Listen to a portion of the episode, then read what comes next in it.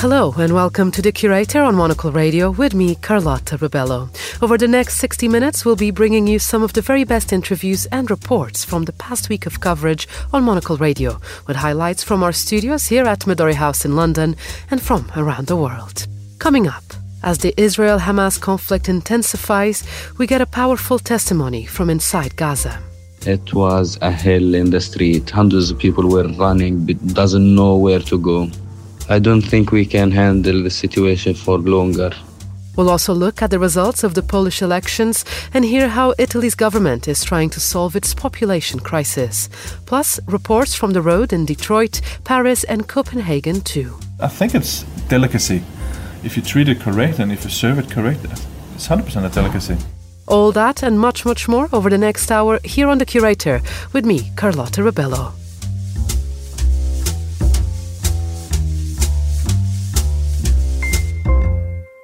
So, welcome to The Curator. This was a week marked by the escalation of the conflict between Israel and Hamas. Several international leaders visited Israel to show support, including British Prime Minister Rishi Sunak, who pushed for aid to be allowed into Gaza, and also US President Joe Biden, who offered his support for Israel in its war with Hamas, but urged it to avoid the mistakes Washington made after 9 11. To unpack this all, Monocle's Tom Edwards was joined earlier by Daniel Levy, president of the US Middle East Project, a group of former top officials whose stated aim is to advance a dignified Israeli Palestinian peace and an end to occupation. Let's have a listen to their conversation on the briefing. Daniel, thanks for being with us on the programme. Can I get some reaction from you, first of all, to the various comments that Joe Biden made? Um, well, and the overall tone of his trip. What have you made of it? Good to be with you, Tom. Joe Biden, of course, was supposed to both visit Israel and have a summit with Arab leaders uh, in Jordan, and that didn't happen. It was just the Israel part of the visit. And I think the American president was trying to pull off a very delicate balancing act, which was to wrap his arms around Israel, speak about that relationship, that alliance. Part of that is performative politics for domestic consumption back in the US. That was the public side of it. I think in private, it was also to try and get a sense of what Israel's aims are and how can one prevent an even more devastating civilian loss in Gaza and the link between that and the likely spillover of this into a much broader conflagration in terms of the, the Palestinian Israeli arena, so that's the West Bank, where things, people aren't focused on that, but there have been 65 plus Palestinian killings by, by the Israeli military or, or armed settlers in the West Bank, and of course, a broader regional conflagration. Now, whether he managed to dance effectively at those two weddings or not, we are yet to see. I worry that Israel will hear the message of support uh, and do what you need as they see it and be far less attentive to the message of pull back, uh, don't escalate, because what we need now is to de escalate and dial this down and have a plan for the morning after. And we are not there. The other thing I just say on that, uh, Biden language, and I think this probably applies to British Prime Minister Sunak on his visit as well, is absolutely show empathy, speak to the humanity of Israelis after what they have been through. But I think it's a real sin of omission and hugely problematic if they are not able to find language which empathizes with Palestinians and speaks to the tremendous suffering that is going on in Gaza. And it's not good enough to blame that on Hamas because this is, of course, an Israeli blockade and cutting off of, of everything for more than a week now and, and of bombing. So they've they've got to find that language. And I say that because right now we're in a really dangerous place in terms of discourse. The dehumanizing is taking us to the precipice of hell. And I don't say that lightly. Uh, well, Daniel, I wanted to ask you specifically about that rhetoric because I find it really interesting. There is this idea, maybe notionally only, that Western key Western stakeholders, are talking primarily about the US, but UK as well, as you mentioned with Sunak, are really working hard at maintaining this public facing loyalty in their language to Israel.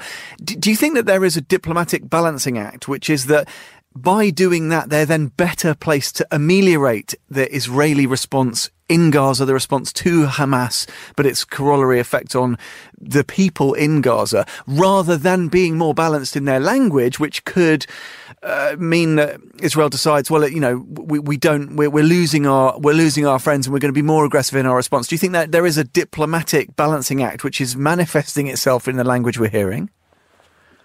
Undoubtedly, that that is the playbook that they are pursuing.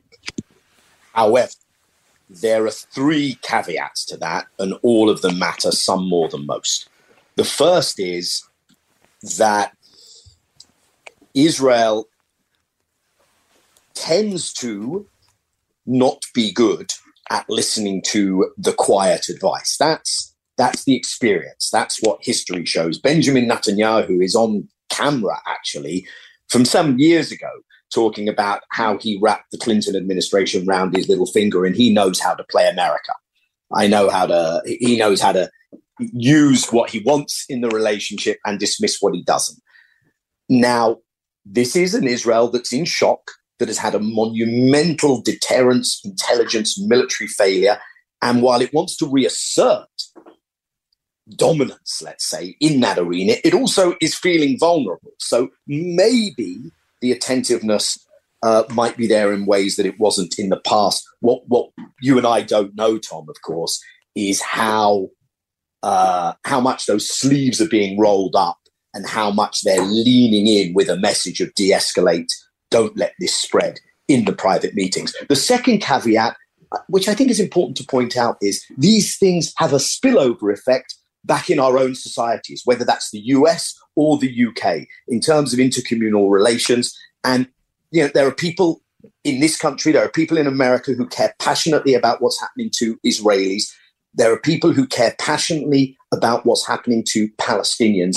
And I think the job of leadership is to be able to wrap your arms around both of those things, to be able to speak to those communities and and speak about the humanity of the other side. Now, Biden, after the killing of a six year old in Chicago, a six year old Palestinian Arab American in Chicago, I think has gone somewhere in that direction. I've not heard that from British leaders yet. The third element is, is when we look global.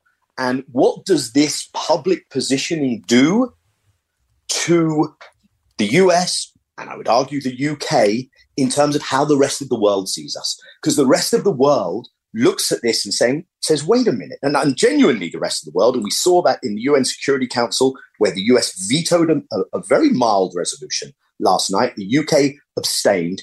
And the rest of the world looks at this and says, wait a minute, if we're going to have a position where you guys talk about international law and the rules based order, you have to be consistent. We long considered you not to be consistent, to be selective, to be hypocritical. And now, here, especially after the position taken and a lot of the moral, self righteous grandstanding that, that much of the world has seen it over Ukraine. Here we are, we're seeing you exposed, and you are not standing by what you claim. And I think that's quite devastating in a, in a world of shifting geopolitics. That's quite devastating for the US and its Western allies. Daniel Levy in conversation with Tom Edwards there. Let's stay on this topic because, as part of our coverage of the conflict, we also heard from those inside the besieged Gaza Strip. Youssef Hamash is an advocacy officer for the Norwegian Refugee Council, and he sent us this powerful testimony from Khan Yunis in southern Gaza. So we lived another day like hell. Today, early morning, I have to do my daily mission, finding bread and water. And when I was at the market, they they did four strike. Between each strike was one minute. So we were hundreds of people in the street. We we're panicking, running. Whenever we hear the rockets coming, we start to run. Just doesn't know where to go. We take a rest for one minute, then another one, then like two minutes, then another one, then another one. It was a hell in the street. Hundreds of people were running, doesn't know where to go. I don't think we can handle the situation for longer. It's really chaotic. And also, honestly, we woke up, but I think our hearts are dead from what happened yesterday. This tragic situation, all what's going on around us. Add to that all of this bombardment. Also, the ambulances sirens didn't stop. Just going back and forth around us because the bombing was everywhere in Khan Yunis since last night until now. This need to finish. Another story dominating the headlines this week was the result of the Polish elections, where the nationalist Law and Justice Party lost power. As early results started to come in, Monocle's Emma Nelson was joined from Warsaw by Paul Waldie, who's the Globe and Mail's Europe correspondent, to get the latest.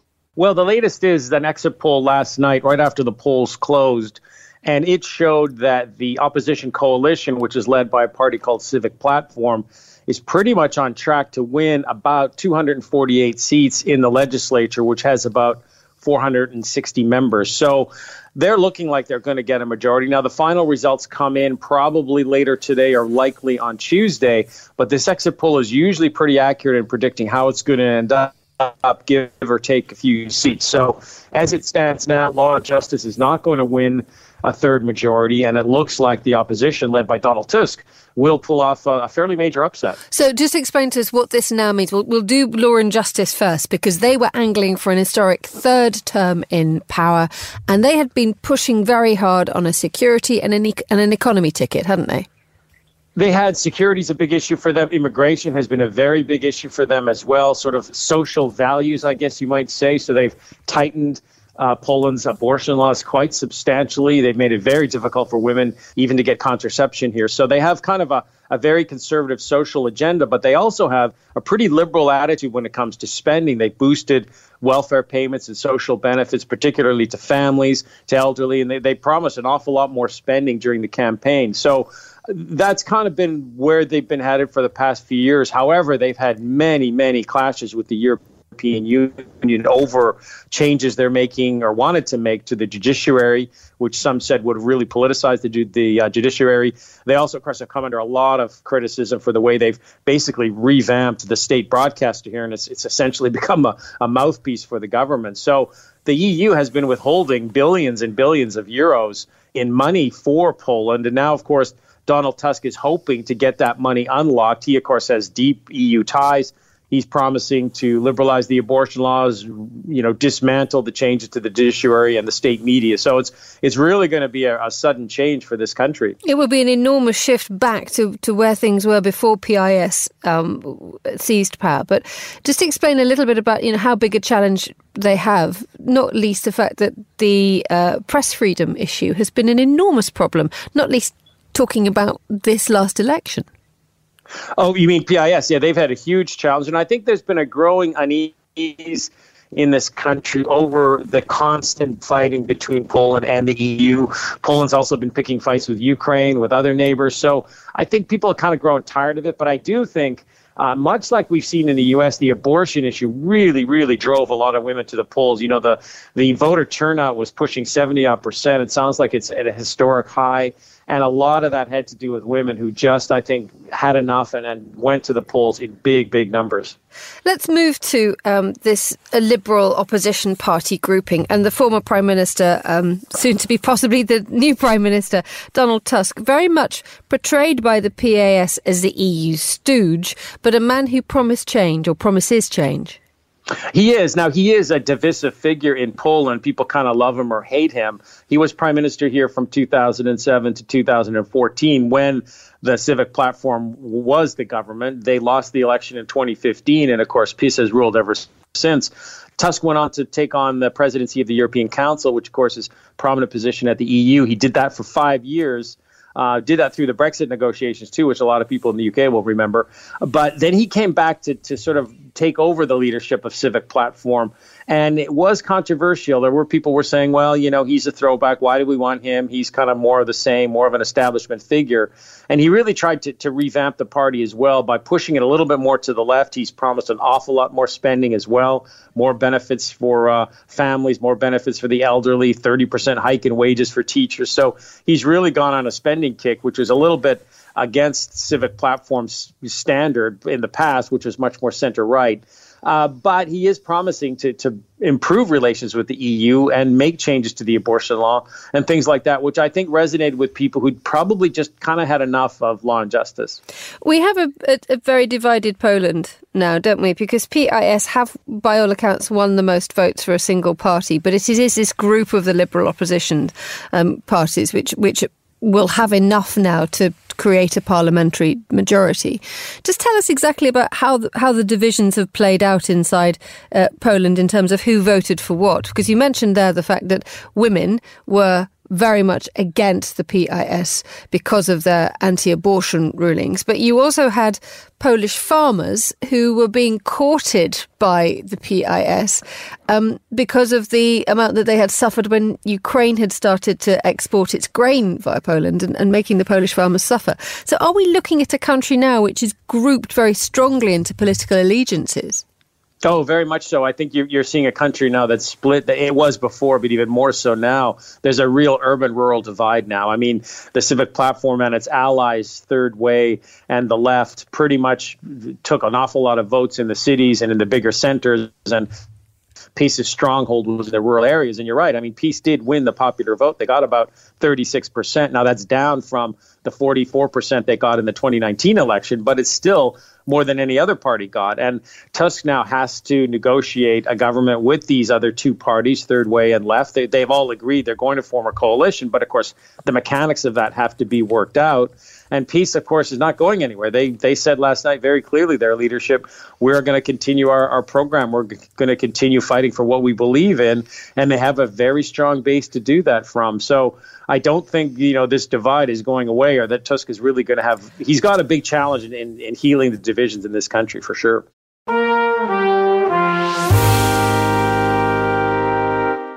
You're listening to The Curator on Monocle Radio with me, Carlotta Rebello. Now, Italy's right wing government has approved a budget with the aim of increasing the country's birth rate. Families will be encouraged to have more children, and there will be lower taxes paid by working mothers. Claudio Lavanga is an NBC News journalist based in Rome, and he joined Emma Nelson with more on this story. Well, she is trying to solve an old age problem in Italy. If you allow me the pun, uh, because this has been a problem in more ways than one, in the sense that the country has had one of the, if not the, uh, sometimes lowest lowest uh, birth rate in the whole of Europe and sometimes in the world uh, for many years now. And as a consequence, uh, there are less and less young people um, every single year. Less babies are being made, less people every year. And still, when you break it down into numbers, it is shocking because there's just a statistics that came out a few days ago, about three days ago, uh, by Istat, the uh, National Statistics Agency in Italy, that says that the number of young people aged 18 to 34 has dropped by 23% in the past 20 years. And that's even more impressive if you look at how, if you break it down into regions. In the south of Italy, that's 40% less in, in 20 years. Well, that's 3 million less young people living in Italy today than there were in 2002. And this is a major problem on several fronts. Obviously, that means that 3 million less people uh, who can work, pay taxes and pensions of those who came before them, leaving a gaping hole in both the Italian tre- treasury's coffers as well as pension funds. So the right wing government uh, is trying to do something about it, like you know many many governments uh, before it. Uh, the problem here is that you know there will be two ways to um, uh, to fill the gap. One is to allow uh, young migrants. There are a lot of migrants, of course, in in Italy, young migrants to fill the gap. Uh, but we're talking about a, a right wing coalition that is very anti immigration especially the one led by uh, Giorgia Meloni. So she's uh, instead of uh, thinking about legalizing uh, migrants so that they become legal workforce here in Italy, they are uh, making their arrival and life here uh, pretty difficult. So what they are saying is that in this budget, um, they promised to give incentives to mothers with at least two children who will pay less taxes, and that from the second child onwards, nursery will be free. Well, the problem is that the cost of nursery was never on the list of reasons why Italians don't make children in the first place, Emma. The, the, the issue here, isn't it, is Giorgia Meloni has, has done something incredibly clever here politically, hasn't she? Because as Italy's first female prime minister, she is there emphasising, and I quote, that women are an untapped resource. And by emphasising the importance of working women economically, she can then pull in the immigration issue. Well, that's that's the aim of the government. The problem here uh, is that she's not really tapping on the real um, uh, issue here because, as I mentioned, you know, the, the cost of nursery has never been the problem, uh, or uh, promising lower taxes for women from the second child onwards is not going to solve the problem because the cost of living will surpass that anyway. Uh, so the, the this is more of a cultural than an economical problem uh, and bears a shared responsibility. On one side, you have young people who blame the cost of living uh, for not leaving the nest until they are well into the 30s. Actually, according to ISTAT, um, the average age um, uh, when uh, young people, well, young people, people leave their um, family home is 36 uh, right now. And the problem uh, is not that the cost of the cost of nurseries the cost of having babies, the cost of living in the in general. Uh, and I lost, I just lost count how many times I heard young people um, saying that they're not leaving their families and therefore they're not getting married, therefore they're not having children uh, because it's just too expensive to do so. And perhaps it's a shared responsibility because of a cultural problem in the sense that um, I, I, mean, uh, they feel like um, what's the point of leaving home when they're so fine there, uh, when it's so expensive to rent a house? Uh, and they, you know, live a life of a Peter Pan uh, until they are 36. And I'm talking, I mean, I can give you my personal story here. Where I'm one of the very few Italians who left home when he was 22. Uh, and it became a family tragedy instead of my parents saying, uh, you know, oh my God, you know, it's great. You are going to uh, look for your independence. They said this is the beginning of a very dark family, uh, a very dark period for our family. Uh, and that was 25 years ago. Uh, and, and it looks like that this sociological problem has not been solved yet. And people leave home later and later in the days. People do not make children. And as a consequence, you know, the economy suffers. Claudio, I do hope that that problem has resolved itself uh, a quarter of a century on, and that your family have forgiven you. But when it when it comes to what Giorgia Meloni's uh, plans are, is it going to make Italian couples or Italian uh, men leave the, the the the apron strings of of mama at home and actually go and go out there and make a ton of babies? Well, my mother uh, would have been very happy if this new budget came in 25 years, ago. well, 25 years, about 50 years ago, because you know, she had four children, so nursery would have been three for for three of them. Uh, but you know, she managed. She managed anyway. Uh, and uh, yeah, they they, forgave me about three days in when I found a house and a job in, within a week. Um, but that's that's exactly the the issue. Will will this budget uh, really seriously uh, solve this problem, or should this be uh, a bit of a mixed solution? Yes, give incentives to mothers uh, who have you know more than one child.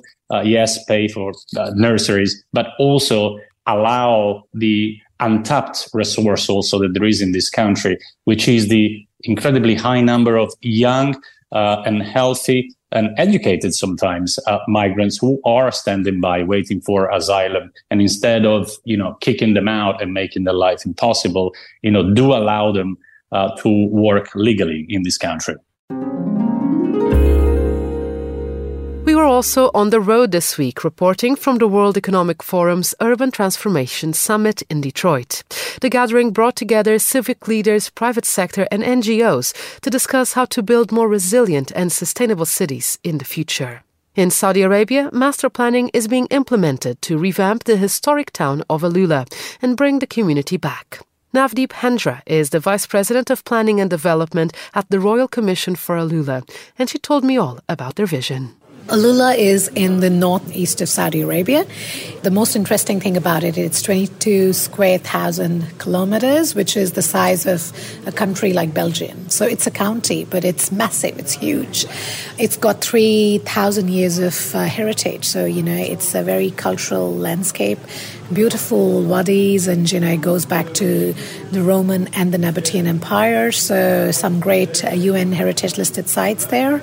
I'm not sure if you know Hegra, but the Hegra is one of the UN listed sites. We've got the Sinaites that crossed the area, and we've got Dadan site, which is there as well. Old Town, and uh, we've got an existing community, which is a brownfield site now, and we are um, doing a master plan called Path to Prosperity to develop the master plan for the people who live in that region at the moment. So, talk to me a bit more about the master plan then, because we're talking about here, you know, not only doing this in an innovative, sustainable way, but also there's an issue with retaining people and increasing the community that calls Alula their home. Talk to me about some of the considerations that had to be made then here.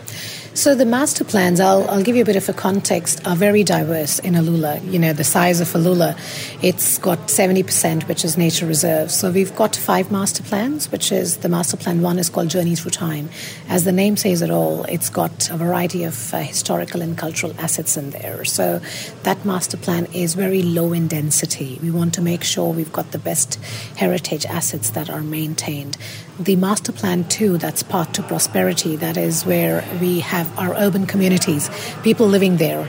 You know we've got about 22000 people living there at the moment and the ambition is up to 2035 to have 155000 across Alula but in the master plan path to prosperity about 122000 so that's a great increase and the only way we can reach there is to ensure there are right facilities there's the retention policies in place making sure that people can come back to their roots roots as well who have left or gone to other cities. And that is where our attention is at the moment. We're making the right moves, not just from planning or spatial planning and having the right areas for development, but also having the right policies in place, having the right social initiatives in place for people to be able to come back, making sure we've got the right training facilities for them, and they can have a sustainable, livable community. So, like a 15 minute city where they can hmm. have all the benefits in, you know, walkable city as well well and, and one of the most active cities in, in Saudi Arabia. So bringing the social infrastructure along with the sports infrastructure. So bringing not just the older community to retain, but also the younger community to come back and call Alula their home.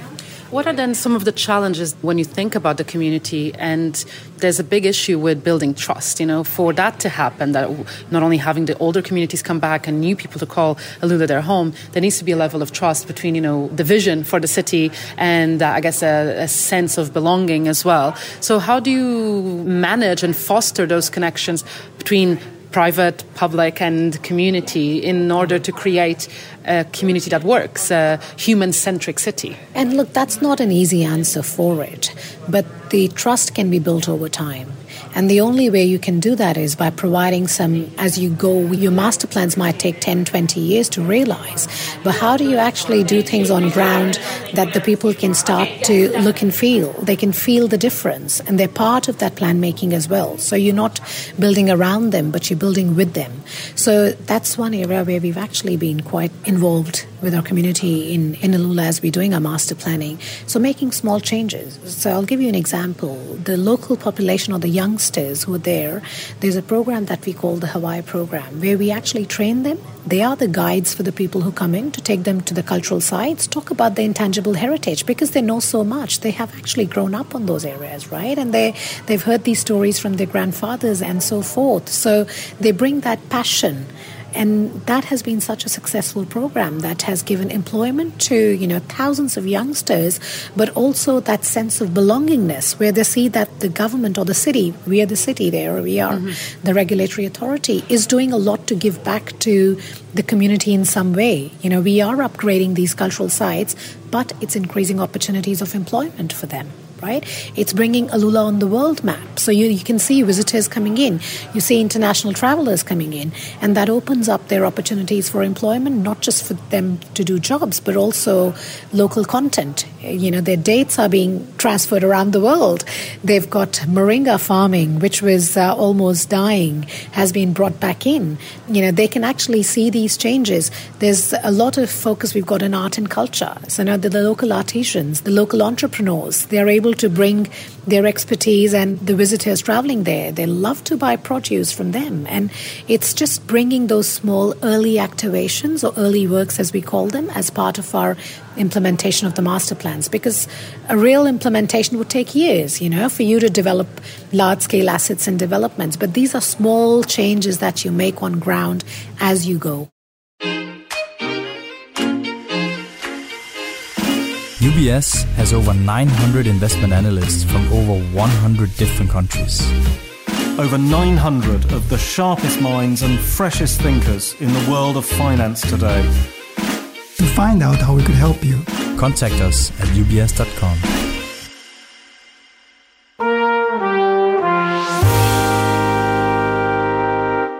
Now, the second edition of Paris Plus par Art Basel has been in full swing in the French capital.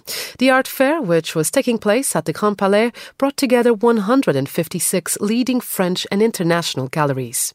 Earlier, Monocle's Robert Bound caught up with Paris Plus director Clément Delépine.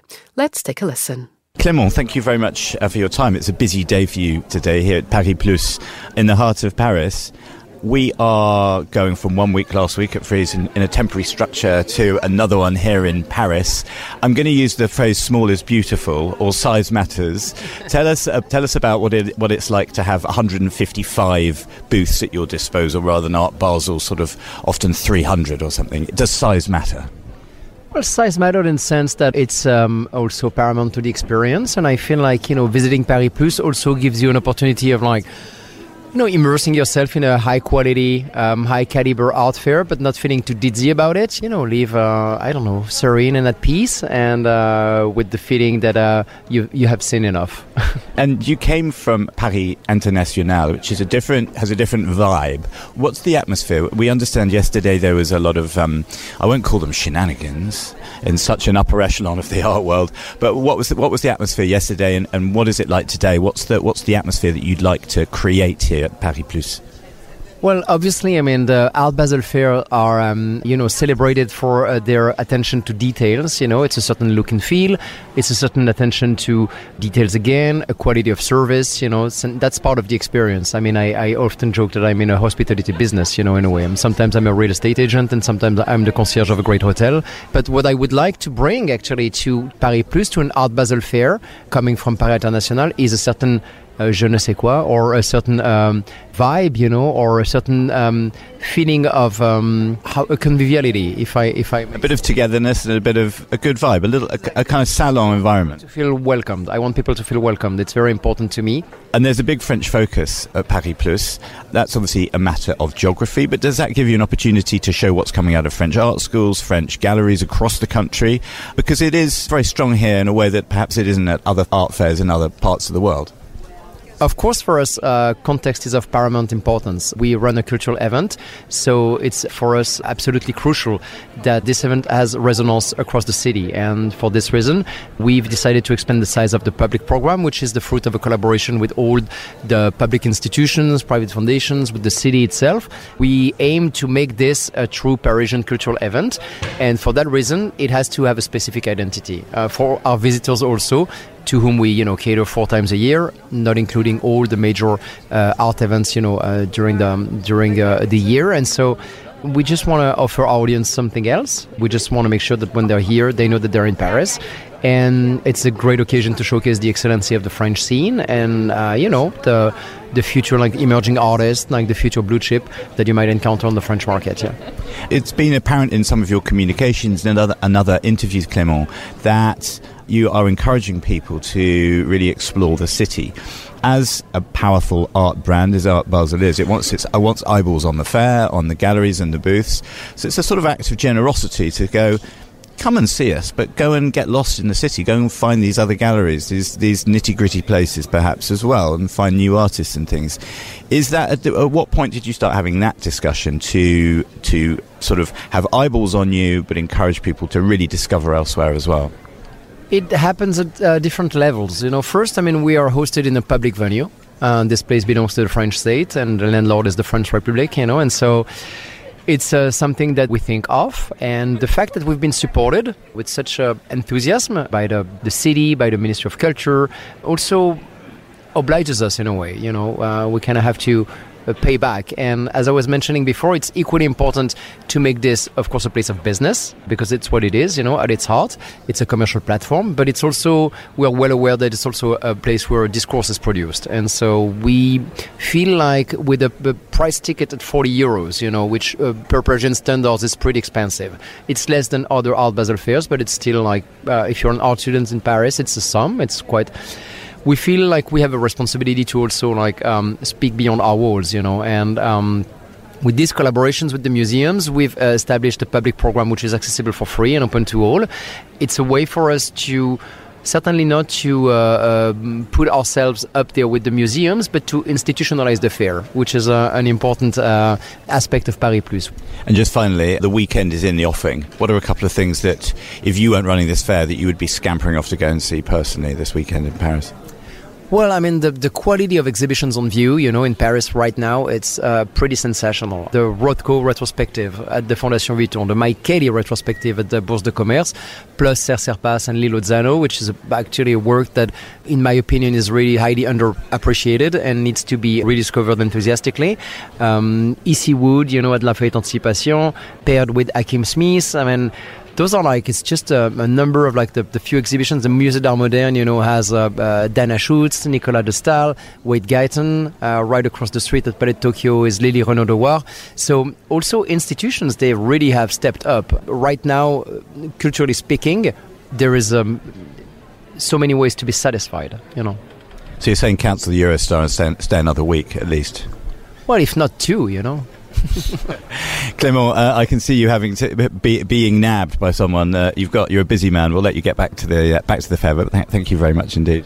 Thanks to you, I think like Americans, they have this expression that if you want to get something done, ask a busy person. So I appreciate. it. Thank you.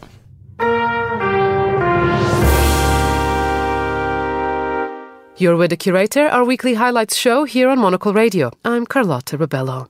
It's time now for a tasty treat because Danish chef Mads Battefeld is on a mission to introduce Copenhageners to authentic Edomae sushi. His restaurant, Sushi Anaba, is unlike any other sushi purveyor in Scandinavia. That's because of its focus on the classic version of Tokyo sushi, which uses only local seafood. There's no salmon, and heaven forbid, no mayo or avocado either. Monocle's Copenhagen correspondent Michael Booth went along to meet Mads and his Japanese colleague Macho Kojima to hear about the challenges of sourcing top quality seafood and persuading the Danes to eat less popular ingredients. To show the Danes how much beautiful fish that we have around, that's one big thing, and just to show how it should be. That it should be simple, it should be a good quality of rice, it should be a good quality of uh, fish and wasabi. Yeah, we do it. Uh, we do it in the traditional Tokyo way. We use dark vinegar. That's like red vinegar. Yeah, dark red. Yeah, it's uh, made from the lees of the sake production. And the one we use is from Hyogo, and it's been uh, matured for seven years before they release it. And then we use a little bit of uh, Danish apple cider vinegar. Then we only use salt, no and, sugar at all. And and you learnt this in a top sushi restaurant in Ginza in Tokyo. Yes. When, when did you first go there? But I went to Japan first time back in 2010. Uh, I had a, a few uh, tours around after that, and to the restaurant at uh, Hakkoku where I trained. It was it was 100% the, the simplicity. I'm trained in a, in a French kitchen where you can you can always add on, and you want to add on. You want to put more f- deep flavors uh, in the sauce. You want more thyme, more garlic, or like uh, you build. And then uh, in the Japanese kitchen, you try to remove but there's a reason why it takes years and years and years to train to be an Edomae sushi chef. And I wonder, explaining that to Danes and why they suddenly have to pay, uh, you know, 1700 krona for their sushi instead of 350 krona. Yeah. How did you go about doing that? Because it's, as you say, it looks simple, but it's not. No. that was also one of my biggest uh, not issues but worrying points when I opened the restaurant because I knew that we're gonna have a lot of these top food critics from Denmark. But for me, of course, I respect them, but I don't respect their opinion about sushi because obviously they don't have any. They don't. They don't have any knowledge about it. So why should they come to my restaurant and teach me? Or of course they give us good uh, good critics, so it was okay. And, and, and how about the general public? Uh, I think the general public was. Uh, very very open minded. And of course, in the start we had a lot of guests who obviously been traveling to Japan yeah. and uh, had the understanding of how it should be. And we opened just before uh, Corona, so a lot of people that was supposed to travel went to to our restaurant instead of uh, to get the same, a little bit of the same feeling, a little bit of uh, being out of Copenhagen. And since then, we had uh, quite a lot of tourists who's coming now due to we're only serving uh, Scandinavian seafood instead of most restaurants in the in the U.S. or even in uh, in England uh, importing a lot of Japanese. Uh, so it's all locally sourced fish. Yeah, the only thing we have uh, we have tuna from uh, from the south of Portugal. How about the tuna that's now swimming in the Øresund, just a few yards away from where we're sitting? I think it's exciting with, with the tuna in uh, in the, our waters, but but we don't have the traditions. Again, we don't have the traditions to to catch and eat raw tuna. Sushi scene in Copenhagen is still a bit rubbish. Mm. I mean, maybe you can't say that, but I can. No, it is hundred percent. Okay, you can say it. it is. Uh, Are you a bit disappointed that you haven't like paved a way, or maybe you're just happy that you have your clientele here? But the rest of us, we're a bit disappointed that it's just still a bit crap. Yeah. No, and I understand why it's crap because it's uh, very, very hard labor. And uh, these places who sells it for very, very cheap money, of course, are maybe not paying the best uh, money per hour and it's just using a bad product. It's the only reason why you can make money on, on sushi because either you pay the staff very, very bad or you're using a very, very bad product. It's it's not possible to to serve it for, for less money than we are because it's just taken. We have four chefs working every day for 14 hours to serve. How many we serve? We serve 24 guests. Can I ask, does it make money? Yes, I do. It, uh, I think it's been very, very uh, important for me in the start that it needs to be a, a healthy project. The staff needs to be paid well. We need to keep our hours, and after that, we, we can see where, where can we de- develop. And uh, so we're in, in the kitchen now, and I can see you have all the beautiful tableware that you would expect from a top sushi ya in, Tokyo. How have you accumulated this? Where do you get your, your tableware from? Everything is uh, selected uh, on the trips. Oh, so it's all come in suitcases from Japan. Exactly, exactly. Um, the, after I was living there for a year, I brought 120 kilos back uh, from everything from like uh, working jackets to ceramics to shoes to, of course, knives and uh, pots and Sake pans. cups, sake Yeah. bottles. Out in the kitchen of Sushi Anaba, Mads Battefeld introduced me to Machu Kojima, his Japanese colleague. I asked him when he arrived in Denmark and his first impressions. I have to say, uh, Kojima san was the epitome of Japanese diplomacy and good manners, so I couldn't get him to say anything bad about the sushi scene in his adopted city. three three and a half years ago. And when you first came to Denmark, what did you think about Danish food and the Danes and Denmark? I think just a very beautiful country. Yes, beautiful culture also. Yes, yeah, I like it. Yes. What, what about how they cook fish in Denmark? herring? Uh-huh. You like it? Yes, I like very much. The pickled herring. Yes, pickled herring. But of course, Japan have the same herring, but uh, cooked the different way. What, what about the sushi you've eaten in Denmark? As a sushi restaurant, mm, of course, uh, different. That sushi also sushi. It's sushi. Yeah, it's but- sushi. but. Of course, Yeah. of course, yeah, but uh, different. What, what's your uh, favourite Danish food? Smørbrød. Smørbrød. Yes, smørbrød. Yes. And your favourite topping on the smørbrød? Some pickled herring? Uh, mm, sometimes pickled herring and uh, it uh, smoked the eel. oh yeah, Mm, that's my favourite good. too. Yeah. Okay. Mm. Arigato gozaimasu. no, I don't Okay. The Danes, living on hundreds of islands surrounded by water, Mm. are eating actually less and less fish. Is that also an EU issue, or is it a Danish government issue, or is it just bad education amongst the Danes, or are they just obsessed with pork? Is that is that the problem? I think it's a very, very bad education from, especially my parents, the generation of my parents. And uh, we always had fish when I visited my grandparents. They were living close to waters, but if we had fish at my parents' house, it was 100% the fish fingers, the frozen fish fingers. We do have a lot of very, very good fish in Denmark and, and Scandinavia. I think the quality is, for most of it, it's the same quality as Japanese. But the the other whole problem about that is in the in the EU, E- EU we need to freeze every fish to serve it raw. Really? So everything you serve here raw has Yes. been frozen? Yes, except for the how to say the, the clams and the the um, crustaceans. Again, it's a lack of um, craft. It's a lack of uh, intelligence, and then we just say, then we just make it worse for everybody. Are there things that you wanted to serve here that you've experienced in Japan that you just think the Danes are not ready for? I'm thinking of things like shirako, Mm. uh, like cod sperm. Yeah. Uh, Do you serve those kind of maybe more challenging ingredients? Yeah, yeah, we do. We do. Uh, we do serve it when it's seasonal and when we can get it. And the same goes with uh, with monkfish liver. Yeah. We try to push our fishermen every week to uh, to to get it for us, but They're throwing it away otherwise. yeah, yeah. Oh my god. Even though that we want to pay like the double of what a tate costs, it just it's Yeah. just a yeah. They don't understand it, which I, I think this whole sushi anaba project is going to take many many years, like they did with the Noma. It's not going to be finished in five or ten years. Maybe it's going to be t- twenty or forty years before we we see monkfish liver everywhere and uh, cut sperm everywhere because I think it's delicacy. If you treat it correct and if you serve it correct, it's hundred percent a delicacy. Well, I do hope sushi anaba is around for at least another 20 years, but maybe the Danes will learn a little more about handling, preparing, and eating great seafood before that. For Monocle in Copenhagen, I'm Michael Booth. And finally, we round off our weekly highlights with a conversation about the weird and wonderful world of corporate jargon.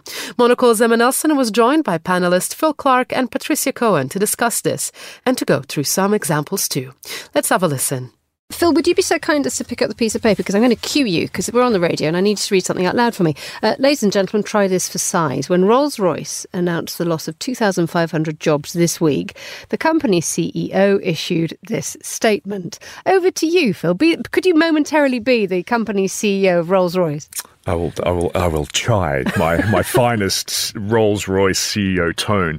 This is another step on our multi year transformation journey to build a high performing, competitive, resilient, and growing Rolls Royce. Just in case we didn't quite catch that, um, could you possibly read it again for us, Phil, so we can get it, we can absorb it in full? This is another step on our multi year transformation journey to build a high performing, competitive, resilient, and growing Rolls Royce. Patty, what do you think that means? So that means we're firing 2,500 people.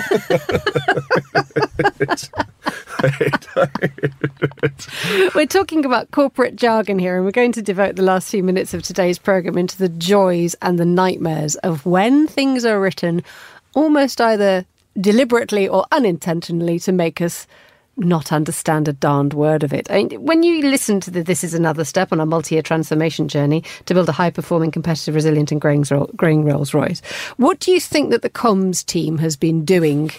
Uh, in the run up to the to the publication of that of that statement, I suspect that there's quite a few people in the room.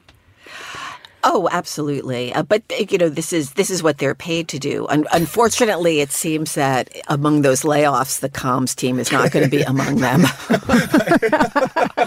and when you're dealing, uh, we, before we came on air, was, we were talking about you know how we were going to approach this, and one of the things that I do when I go to the New York Times is I am a reader, I'm a subscriber. Let's be clear clear about that. But I come to the New York Times for people like you to act as a translator for me. I mean, how much of that are you encountering in your daily sort of slash through the jungle of economic news? I mean, this beat in particular, and I, have been at the Times for more than 25 years and I've written about everything you can think of, but economics uh, is one sector industry academics is another where you know there's a high premium on kind of lingo and and particular framework um, and you've said framework. That's jargon in that's itself. right. Yes, that's that's jargon too. One point I, I have to say, you know, in fact, actually, you know, you make a good point because I feel one of the you know when you when you come to a new beat you're learning a lot and there's a lot you don't know and obviously I know a lot more than when I first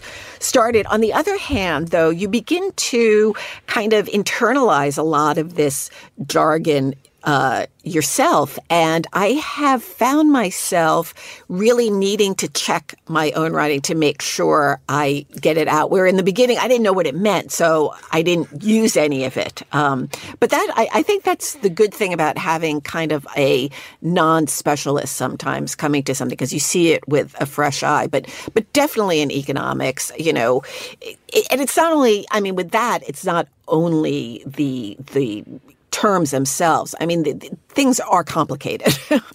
It's a, it's a difficult thing, isn't it? Because you, you end up having to, as a broadcaster, I end up having to talk to people who I always think are intelligent but ignorant, which is if you've taken the time to have a listen to the Monocle Daily, then you must have a pretty high level of curiosity and intelligence and you want to know what's going on in the world. But the ignorance actually is, is based entirely on the fact that you have a knowledge gap. And so it is a huge challenge, isn't it? Now, you in the business of teaching people, filling in those knowledge gaps, Phil, how hard is it for you sometimes to teach students something that they will understand including the depth as well as the breadth but then when you're getting when you're marking their essays what's coming back at you yeah, it's remarkable. I mean, I've seen sentences like this Rolls Royce one in, in, essays that I've marked, but I, have I've also seen it in some of my colleagues' writing. I mean, it's you know it's a real challenge in academia of you know this sense of dealing sometimes with really arcane knowledge, very very specialist technical lingo that's understood by your colleagues. But we also, as academics, have this public function. You know, me sitting in this studio, I guess, is a small sort of way of doing that, where, where you're, you're, you're not only trying to translate what you're working on uh, to your students, but you're, you're you're trying to do it out in the public domain. And the job then is to get rid of this kind of language and, and, and express complicated things simply and digestibly. I, I always worry if I see something that it's waffly as that, that either the person saying it doesn't really understand what they're talking about, or in this case related to Rolls Royce, that there's something really nasty that's being hidden here. That there's a kind of corporate language technique, which is to use very vague nouns that slip off the tongue very smoothly to hide something that is really brutal. I mean, as Patty said before, probably the retrenchment, and in, in fact, even that word, the sacking, yeah. the sacking I mean, of people, I mean, or restructure is the one that we love in academia. Everything's about a restructure, which makes it seem very benign, but often I think there are very unbenign things being, I mean, being look, hidden this, by this. George Orwell talked about this decades ago, politics of the English language, and it's it's governments, it's businesses, it's it's academia. I mean, as you mentioned, I think probably your colleagues are more guilty of it probably than your students, and it usually, and it does get rewarded by because graduate students are supposed to write and talk in this way. Uh, that's that really puts a veil over uh, rather than making clear understanding. And I mean, this is clearly trying to turn, you know, th- this message is for Wall Street that Rolls Royce put out. It, it's not for the public. It's it's for you know we're looking to make more profits and we don't care you know, we fire people to do it. Well, in the final minutes that we've got remaining on today's programme, I thought we might enjoy um, just going through a couple of personal favourites here at Monocle. One I absolutely adore is um, when Theresa May had sort of taken over the burning coals of the Brexit project and was trying to hold them in public um, and was trying to explain to a rather sort of shell shocked um, country uh, what exactly was about to happen. Uh, so we're going back to 2016. It's just past the Brexit vote. Let's have a listen to what she had to say. It's not about this sort of Brexit or that sort of Brexit. It's about a red, white, and blue Brexit. That is the right Brexit, the right deal for Britain. I do love a red, white, and blue Brexit. That was wonderful. That was someone who didn't have any examples to back up her message, was it? You're just sitting there with an absolutely empty vessel. What did you think of that? I mean, well, you know, you probably followed all of this a lot closer back in the day. And I can't believe all these years later, it's still such an issue that's coming up. But yes, I, I was about to ask you, what is a red, white, blue Brexit? I mean, it's it's it's a Brexit wrapped around with the, the British flag, I guess, wrapped around it, or the American flag for that matter. It's that, it is that absolute issue, isn't it? That she had nothing to say. And she had, more importantly, she had no examples to back up what she was trying to say. She had no clue what she was doing. And so to sort of invoke an emotional response response was, was her best efforts. What did you think of that? Phil? Yeah, the, the, the, recourse to nationalism when in trouble. You know, the, leap, leap, for the flag, at, at almost in a kind of panicked gesture. It's and and and the frightening thing is that Theresa May was was not the worst of the Tory leaders at the time, trying to obfuscate what was really going on with Brexit. I mean, she herself, I you know, I think probably had at least some sort of nascent Remainer tendencies about her, and was you know trying desperately to sell an idea that she really hadn't really been responsible for. Unlike like some of her colleagues who, who had deliberately crafted this thing and were out there trying to tell us that it was it was going to be sunlit uplands and all, all, all the other nonsense. Yeah, they, they, they, were worse than her. Let's have another quick li- listen to uh, someone trying to say something when they actually haven't got anything to say. Here's Kamala Harris in uh, last year talking to the ASEAN countries on climate change, which is obviously something that no one can really quite get to grips with and understand. So this is how Kamala Harris has a go. We will work together and continue to work together to address these issues, to tackle these challenges, and to work together as we continue to work operating from the new norms, rules, and agreements that we will convene to work together on. Patty. I, I, you know, I have a feeling she lost her place in the speech because there, there really that seems at, at the end it seems almost this non sequitur that's that's in there. Uh, but of course, the theme is we're going to work together to work together so that we can work together. Great intentions. I mean, she's not work shy. Let's be honest. No, it's it's it's still grates on the ears uh, uh, after all this time, and you can you can all, it's a little bit like the Theresa May one. You can hear the panic in her voice yes. of oh my goodness, I've gone down this linguistic tunnel. How do I get out of this? And what I'll do is just repeat myself and repeat myself and repeat myself and just hope people aren't listening or I can move on to something else. Except when you're that high profile, it's much easier said than done. So this is more an accident rather than d- the deliberate crafting of Rolls Royce nonsense or, or Theresa May having been given a slogan that she had to pin her soul to. I think the Rolls Royce one is really frightening in, in how deliberate it was, how strategic it was. These these others are, I, I mean, they do reveal, I think, politicians uh, who who have not grasped the solution that they are trying to articulate. I think that there is something substantive there, that there is a sense that they don't have an answer either to Brexit or to climate change. And so the, the waffle is not accidental, um, but, but, but there's something less kind of deliberate and sinister in, in those moments than, than what I see in the Rolls Royce one. I mean, I guess the only thing I would differ is to say that, oh, well, they're, they, they don't really have an argument. I, I do think the the ambiguity, the vagueness is on purpose. I mean, these are high profile characters. They know everything they're going to say. And it's much worse to say something substantive that might be controversial than to say nothing at all in very vague terms. So I do think a lot of these, uh, and, and I agree with you that the, the Rolls Royce thing is different, but but a lot of these speeches are crafted to basically not say anything new. Perhaps by uh, explanation, let's move to our final clip. Um, a program, a comedy, a political satire in the United Kingdom called The Thick of It. I think it became Veep in the US. Um, there is a conversation of three panicked ministerial assistants in a car when they actually have to go to a press conference where they actually don't have anything to announce. Um, and this is how they approach it. So, ladies and gentlemen, this is fiction, but I think it's perhaps summed up everything we've just said in the last five minutes.